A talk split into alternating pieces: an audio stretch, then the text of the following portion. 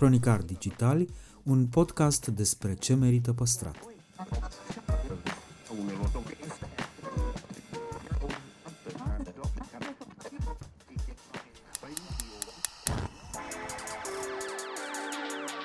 De patru ani promovăm patrimoniul în rândul tinerilor, scuturând de praf și prejudecăți interacțiunea cu istoria și cultura.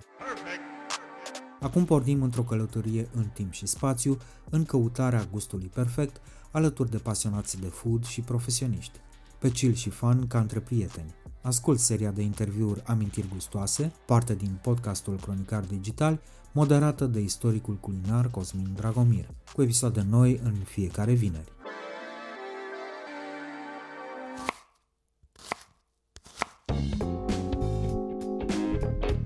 Eu vreau ca lumea să vină la mine la restaurant și să nu mă compară cu mama lui și cu bunica lui. Șef Nicolontras dezvăluie cum a început revoluția de la o ciorbă de perișoare și care e de fapt marele secret al sarmalei. Sarmaua este un concept, poți să te joci în toate felurile. Și nu spune nimeni că nu poate fi o ciorbă, poate fi un desert, cum știi că am făcut. De acolo și am început și am făcut sarmale cu tartar de vită, l-am servit reci. Aflăm ce e bine și ce ar mai trebui lucrat la bucătăria noastră tradițională? Eu cred că bucătăria tradițională românească este superbă, dar cred că avem o problemă la balanță, la balanță de gusturi, la balanță de gătit, la cantitate. Dar și care este originea celebrului său sorbet de țuică? După o cină din aia bogată, copiii, bineînțeles, întrebau ce avem la desert. Și bunicul meu de fiecare dată zicea țuică. De-a lungul a 100 de ani de experiențe și inovații s-au preocupat să transforme gastronomia într-o artă și planeta într-un loc mai verde. Rubrica Amintiri gustoase este susținută de Electrolux, designed in Sweden.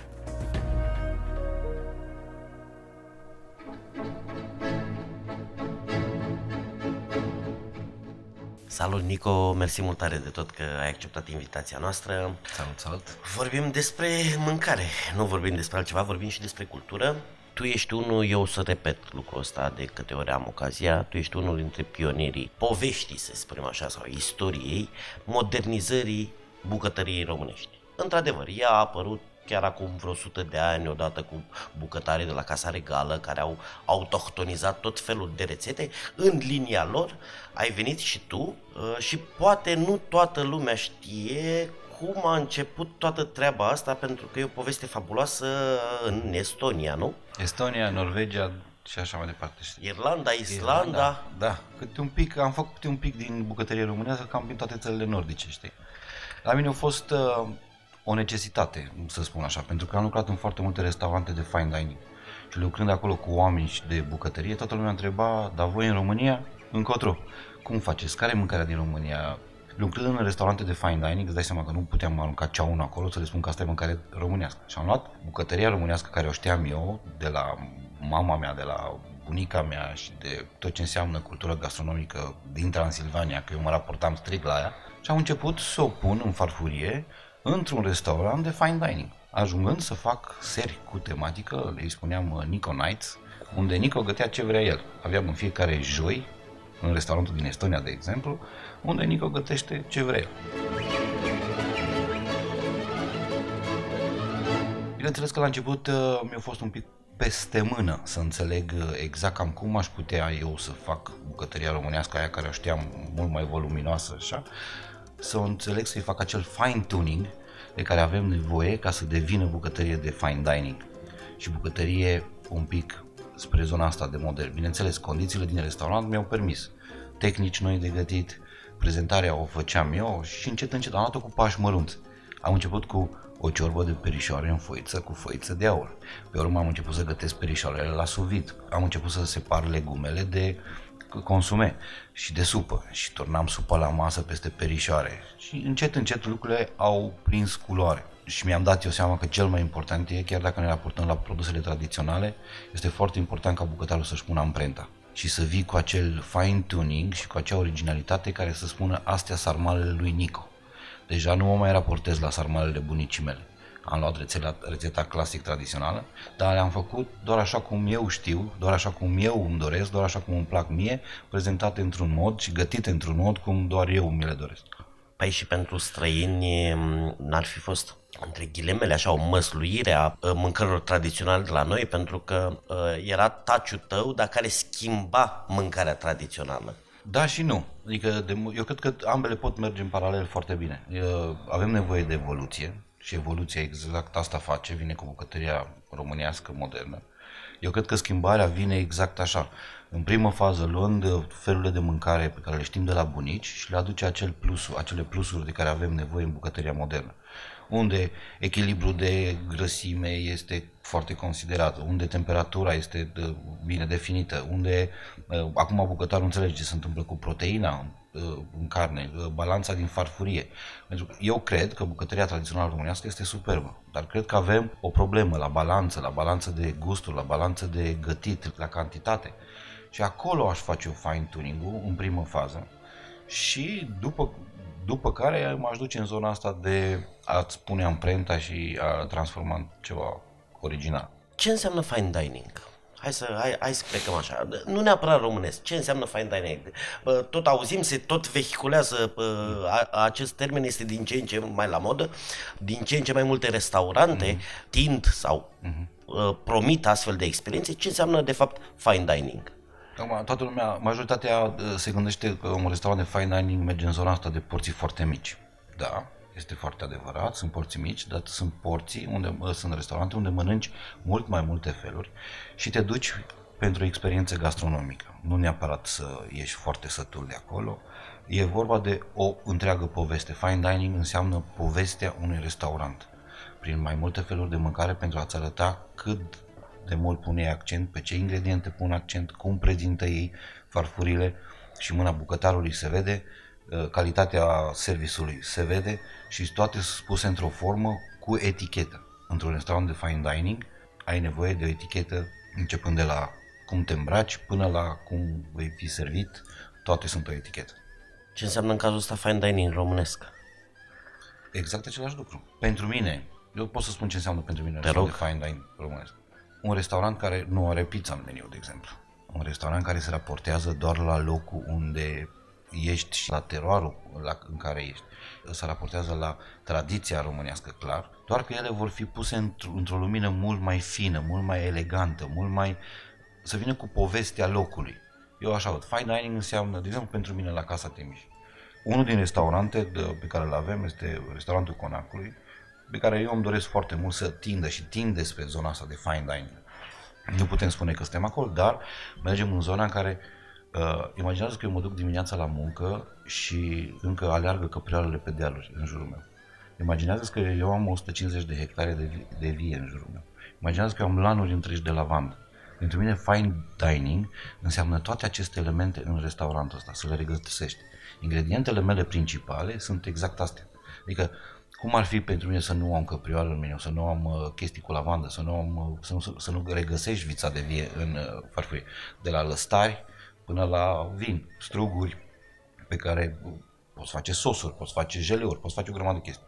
E, toate astea, într-un fel sau altul, mă reprezintă pe mine acolo la Casa Timiș. Restaurantul nu este despre Nicolondra. Restaurantul este despre locul în care este Nicolondra și cu tot ce se consumă care acolo. Care înseamnă dealul mare. Care înseamnă dealul O regiune, măcar o enologică ar trebui să o știm, patria feteștei negre, ca să spunem așa. Da. Um, Dar toate astea puse în farfurie și care trebuie să fie să completeze. Ingredientele care ți-am spus că aleargă în jurul conacului, cu conacul în sine, cu designul restaurantului și cu mâncarea prezentată în farfurie, toate astea merg într-o direcție de fine dining. Pe urmă, că vii cu... Eu îmi doresc foarte mult de la clienții mei în zona de fine dining să vină să aibă o experiență culinară acolo. Să nu comandăm un singur fel de mâncare și plecăm acasă. Vii pentru 3, 4, 5 sau 7 feluri de mâncare, unde guși din toate uh, felurile astea și fiecare fel în parte are o poveste. Fiecare uh, fel în parte se conectează la ceva din jurul conacului zona asta de experiență, eu așa o văd, e conectată la locul care îi, chiar dacă e pus în farfurie. Ideea de pus în farfurie puțin este pentru a putea mânca mai multe feluri, corect? Uh, trebuie, să, trebuie să menționez, am mai spus-o, o, o mai spun, Într-un restaurant cu meniu de degustare nu trebuie să ne speriem de faptul că porțiile sunt mici. Uh, în cele mai multe sau în majoritatea covârșitoare a acestor locuri, bucătarul gândește foarte bine și calculează foarte bine cantitățile pe care le avem la fiecare fel de mâncare și trecând prin 3, 5, 7 feluri, la final vom fi sătui. Eu am pățit de câteva ori chiar să nu mai pot spre final mm-hmm. să mhm. mănânc. Ne e și frică. Bine, trebuie să recunoaștem, suntem și săraci. O astfel de experiență costă șapte feluri de mâncare, costă mai mult decât uh, o strachină plină. Corect. Uh, ba mai mult, există foarte multe elemente și tehnici și ingrediente diferite într-un singur, uh, într-o singură bucățică. Dar vreau să te întreb, vorbeai de lavandă. Bun, dar ce treabă are lavanda cu bucătăria românească? Pentru că o aromă sau aroma lavandei nu am cunoscut-o sau nu am folosit-o din punct de vedere tradițional, dacă vrei. Pe, pe sute de ani noi nu am pus lavandă în mâncare. Cred, bine, noi nu am pus nici busuioc în mâncare. Asta e o altă da. mâncare de pește. Devine acea mâncare românească doar prin folosirea unui produs local, dar care nu ne e specific, sau, nu știu, vorbim despre farm to table, da. care e un alt concept. Un alt concept. Eu nu cred că lavanda, ne put, nu, nu m-aș raporta la lavandă ca un fel de mâncare. Lavanda este asociată într-un fel de mâncare. Ea vine cu o aromă și vine cu un plus. Faptul că eu am lanuri de lavandă acolo și mi se pare normal să folosesc aroma asta de lavandă care este fabuloasă, chiar dacă am observat că avem o tendință de a asocia lavanda cu săpunul și cu șamponul, mă duce în zona asta, dacă îi găsești echilibru corect, se asociază foarte, foarte bine cu mâncarea de teroare inclusiv deserturi. Am înghețată de lavandă sau am asociat, de exemplu, un piure de sfeclă cu arome de lavandă în care se face infuzie și aduci un plus de aromă acele texturi și uh, gust pământiu pe care îl are uh, sfecla. N-aș vorbi de lavandă ca fel de mâncare. O asociere în felurile de mâncare românești, da. Și cred că tinde să duc acolo. Atât timp cât am lanuri de lavandă în jurul meu, de, pentru mine este un ingredient local și va face parte din bucătăria românească. Dar nu e atât de românesc precum uh, sorbetul de țuică. Uh, nu. care, care știu care o poveste, na, așa de corazon, ca să zic da. așa, cu bunicul tău. Da, așa e, da. da. Uh, totdeauna eu mi-am adus aminte de povestea asta ceva timp și am zis, băi, pentru că bunicul meu însemna ceva foarte important pentru mine și mi-aduc aminte din, cop- din copilărie când s-a adunat toată familia și după o cină din aia bogată, copiii, bineînțeles, întrebau ce avem la desert. Și bunicul meu de fiecare dată zicea țuică. Pentru povestea asta pe care el, el glumea, tot timpul făcea glume cu noi, noi copii fiind așa, am zis, merită să fac un desert pentru bunicul. Și de fiecare dată îmi vinea în minte țuică. și am zis, de ce nu sorbetul de țuică? Acum, sorbetul de țuică îl poți asocia sau pot, te poți gândi la el ca pe un desert sau, pentru că este foarte fresh, îl poți uh, servi între felurile de mâncare pentru a curăța papilele gustative, între felurile de mâncare într-un meniu de fine dining.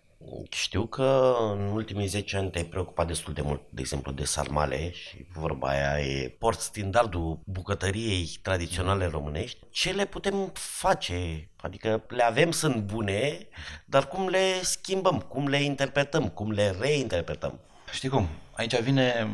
E foarte greu să gătim uh, după fiecare mamă. Știi că noi am mai avut subiectul ăsta și l-am mai discutat. Dacă, dacă aș găti, și eu cred că sarmalele lui mama sunt cele mai bune și sarmalele lui bunica mea la fel sunt cele mai bune.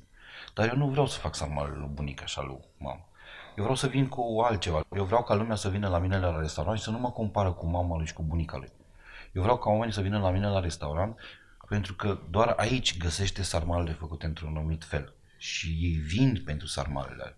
E foarte greu să compari un bucătar cu mama și cu bunica fiecare. Și atunci, aici cred eu că avem nevoie să lăsăm bucătarii să se exprime pe farfurie și să lăsăm uh, Uh, și noi să fim deschiși pentru experiențele astea culinare. Sarmale, e un, sarmale sunt un fel de mâncare. Nu e, sarmale nu au o definiție că doar cu aia și doar cu aia se poate face. De, o tocătură într-un, într-un veliș vegetal, oricare ar fi el, poți să te joci în toate felurile. Și nu spune nimeni că nu poate fi o ciorbă, poate fi un desert, pe cum știi că am făcut, de la sarmale reci până la ciorbă, fel principal sau desert. Sarmale este un concept de mâncare pe care, care poate fi dezvoltat. De acolo și am început și am făcut sarmale cu tartar de vită. L-am servit reci. La fel, cu smântână, exact pe stilul tradițional românesc. Am făcut ciorbă de sarmale. Am făcut sarmale de un foi de viță cu carne de, uite, am acum în meniul conacului, sarmale în foi de viță cu carne de vită îngătite în sos de gulaș. Dar la fel pot fi făcute și desert. Pot fi și suvid, pot fi... Pot fi categoric. E, Da. Ne, ne întoarcem, nu? La final de tot cred că lăsăm asta cu sarmalele desert, Da. să nu ne, exact, să nu ne dedulcim așa la mijlocul discuției. Când un preparat nu mai poate fi numit românesc, uh, știu că și în alte bucătării uh, e această discuție în care, nu știu, aduci un, uh, un ingredient alogen, aduci un ingredient din afară, habar nu am, Există un procentaj acolo, adică nu uh-huh. poți să vii și să spui că faci cu pește spadă uh, o saramură oltenească sau o saramură dobrogeană. Uh-huh. Unde e ponderea asta? Unde e Sunt foarte multe discuții contradictorii, dar uh, din punctul meu de vedere, cred că 75% din ceea ce vrei să exprimi, indiferent că e sarma sau nu știu ce, trebuie să rămână acolo. Că vii cu uh, niște mici fine tuning-uri și aduci niște ingrediente care se asociază cu uh, lucrurile care vrei să le faci, eu cred că e ok. Pentru mine cam asta e proporția 75-25. Și pot să-ți dau și câteva exemple. Tot în meniul conacului am uh, o saramură de de pește, la care am asociat, am vrut să fac un pic mai mult decât doar pește. Indiferent că o fac cu păstră, indiferent că o fac cu calcan sau nu contează. Eu am acum cu, cal, cu calcan în meniu. Dar ce am făcut? Am zis, vreau și raci. Pentru că, uite, de exemplu, racii e o, o chestie care nu se, e un ingredient care nu se folosește atât de mult pe cum mi-aș dori la noi, da? Sau uh, am- creveți autohtoni? Creveți Uh, sau autohtoni, homare autohtoni? sau uh, uh, caviarul de păstrăv, sau iclele de păstrăv, sau iclele de știucă, whatever. Și am vrut mai multe elemente care să vină. Am făcut sosul de, am făcut saramura, cum se face tradițional, pe care am blenduit-o și am transformat-o într-un sos, într-un sos foarte cremos. Eu au rămas la bază același gust, aceeași savoare, în care am adăugat raci pentru textură. Peștele l-am gătit exact ca la saramură și am adus un plus, nu știu, de uh, caviar, poți să aduci un plus sau etc. De, în, în zona asta eu am păstrat toată tradiția, gustul e acolo, doar că am adus niște chestii în plus care să apărea tot la uh, bucătăria tradițională. Adică racii românești, calcanul e românesc, icrele de știu că sunt românești. Uh, Și saramura. Și saramura care e toate acolo. Eu am făcut un mic. Dar dacă aș fi făcut chestia asta cu pește spadă, cum spui tu, și cu creveți, uh, nu știu dacă îi mai putem spune saramură tradițională. Contează mai mult gustul sau mai mult estetica? Și și, eu zic, categoric că gustul trebuie să fie acolo și primează. Dar omul mănâncă cu ochii. Prima impresie, modul... pentru mine știi ce înseamnă o farfurie bine prezentată? Înseamnă că bucătarul, bucătarului îi pasă. Și că bucătarul îi îngrijește, a avut grijă de farfuria. E un plus la gust. Deci uh, plating-ul nu e un minus. Uh, Se vehiculează, se vorbește foarte mult de chestia asta, că mâncarea e foarte prezentabilă, dar mulți uh, poate nu mai sunt atât de atenți la, la gust. Aici o chestie, e, uh, gustul e discutabil. Înțelegi? La fel cum eu înțeleg, uh, uite, de exemplu, pot să spun acum o, o chestie de trend. Se mănâncă cu tot mai puțină sare. Și o să vedeți că în restaurante o să găsiți tot mai puțină sare în mâncare. E un trend. Da, lumea a înțeles încet, încet, sarea nu e foarte sănătoasă, etc. și încercăm să ne ținem de chestia asta. Uh, Mâncarea fără sare nu are gust. Trebuie să înțelegem chestia asta. Și putem spune că mâncarea arată bine, bucătarul să, fac, să ne facă un plus, că nu mai pus atât de multă sare în mâncare. Noi nu mai asociem mâncarea și gustul cu ăla de altă dată sau cu ăla care ne dorim noi și o să spui că mâncarea arată bine, dar nu are gust. Aici trebuie văzut și trebuie avut grijă cât și la ce ne raportăm. Adică una e să mergi, nu știu, într-un loc unde știi că de 20 de ani se face ciorba aia în același fel și astăzi mâncarea aia nu are gust. E cu totul altceva. Dar dacă te duci într-un restaurant unde știi că toate fine-tuning-urile, de la uh, temperatură, de la condimentare, de la toate astea, se ține cont și pun uh, accent pe chestia asta, uh, va trebui să te conectezi la chestia, să înțelegi. Deci plating-ul e foarte important. Și poate să fim un pic mai puțin conservatori și mai mult exploratori. Și, bun, există o cultură a ceaunului la noi, pentru că știi cum e, faci o câmpenească, scoți niște ceaune, nu mai ai fine dining, nu mai pui uh, uh, nici caviar de fetească neagră, nici microgreens, Da.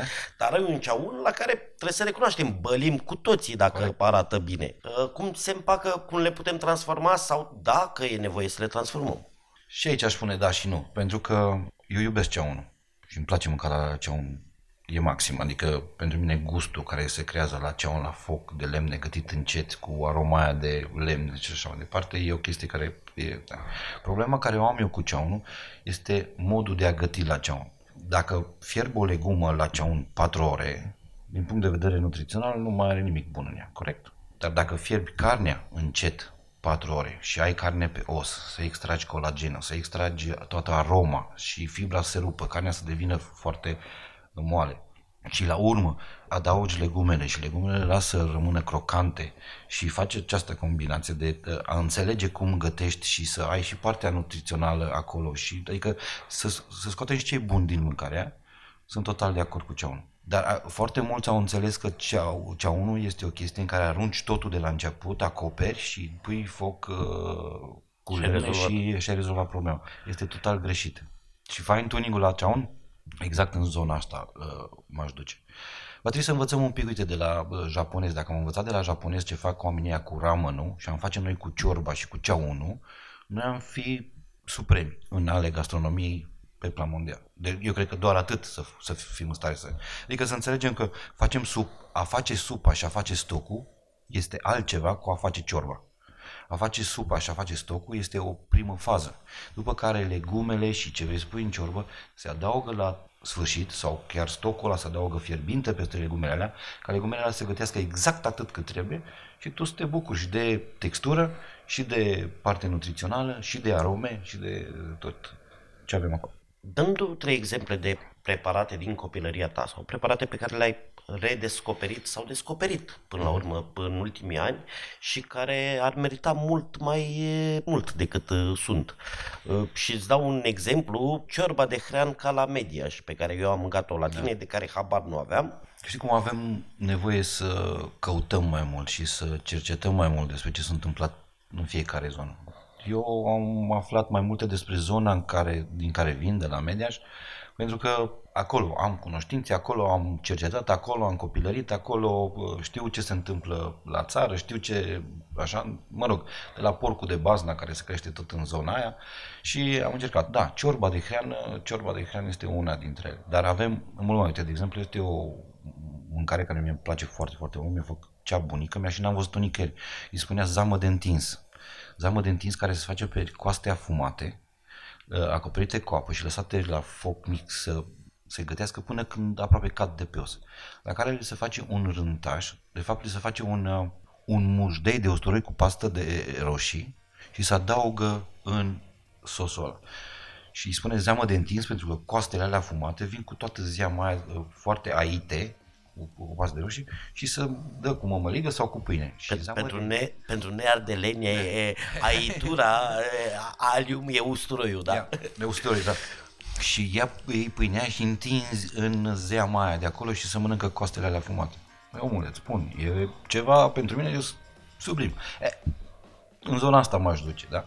Sau, uh, uite, o chestie care cred eu că se poate dezvolta foarte mult este lichiu sau plăcinta, lichiul ăla uh, ardelenesc, lichiu cu prune, lichiu cu varză.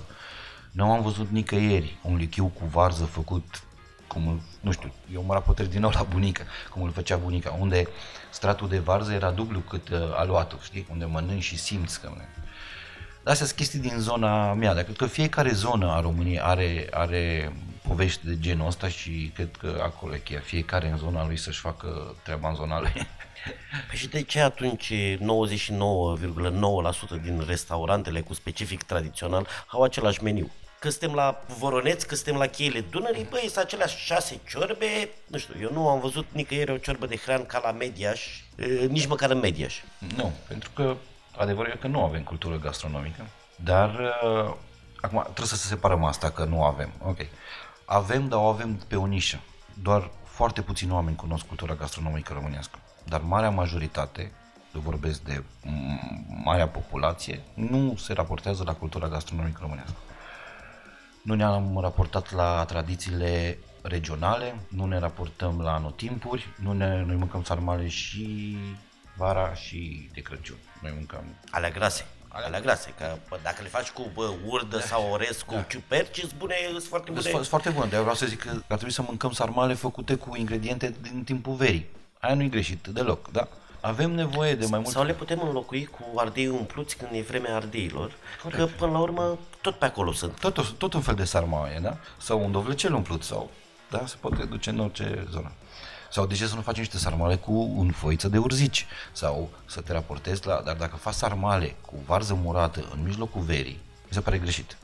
Dacă îi faci sarmale din frunză de urzici, umplută cu ce vrei tu, chiar cu pui, curcan, cu orice, uh, mi se pare un lucru foarte, foarte bun. Eu cred că avem nevoie să, știi cum, bucătăria modernă și bucătăria reinterpretată sau bucătăria nouă sau cum vrei tu să-i spui cât are o grămadă de nu știu ce, e prea puțin dezvoltată la noi. E o nișă la nișă chiar. Avem cine alea 5 restaurante, avem mai 5 bucătari sau 10 cât uh, sunt acum, pe care vorbesc și fac chestia asta. Schimbarea culturii și mentalității în România pe consum la restaurant nu se va schimba cu astea 5 sau 10 restaurante. Avem nevoie ca schimbările să fie făcute în restaurantele de volum. Iar schimbările alea nu le poți face ca la un restaurant de nișă.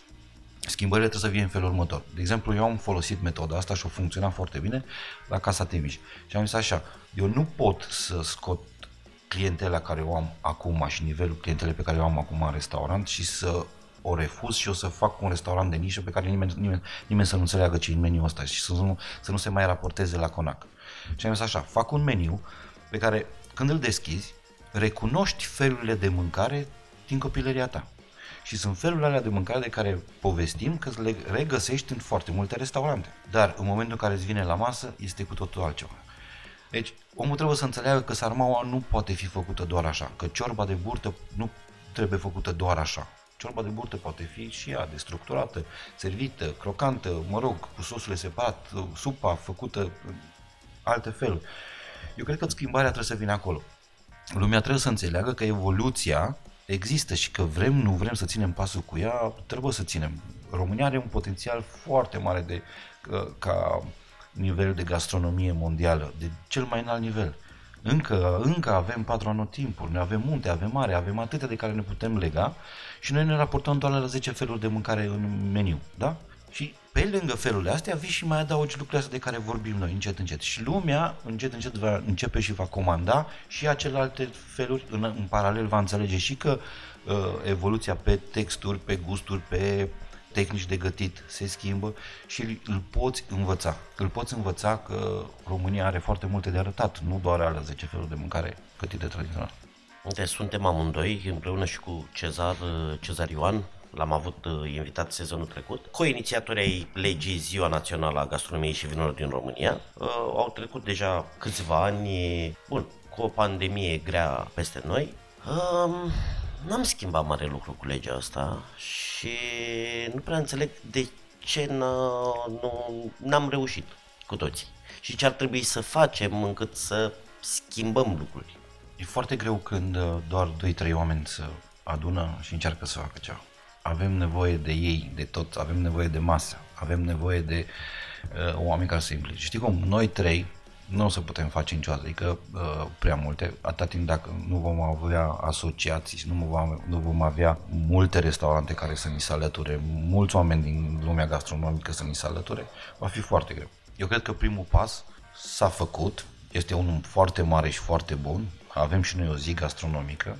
Pasul 2 ar fi să înțeleagă toți că e o zi care trebuie sărbătorită și o zi care merită să ne arătăm ce putem și cât putem de bine și cât de multe putem face și să ieșim un pic în afară. Avem nevoie de foarte mult lobby. Avem nevoie ca lucrurile să se dezvolte. Dar încă o dată, doar noi trei va fi foarte greu. Um, înainte de încheiere, aș vrea să fac această precizare. Trebuie să înțelegem cu toții că mm, experiențele astea culinare românești pe o bucătărie modernă nu vor înlocui ceaunul sau meniul zilei sau preparatele tradiționale sau pe bunica sau pe mama. Nu. Sunt doar o alternativă, sunt doar a, a descoperi că se poate face și altfel. Nu o să ne ia nimeni nici Blidu, nici Strachina, nu o să vină Nico cu o haită de bucătari, cu o șleatcă de bucătari să facă raid prin bucătările noastre sau prin alte restaurante. Nico, îți mulțumesc mult tare de tot pentru discuție. Toate bune. Eu sunt Cosmin Dragomir și vă urez multe momente delicioase care să devină ulterior amintiri gustoase.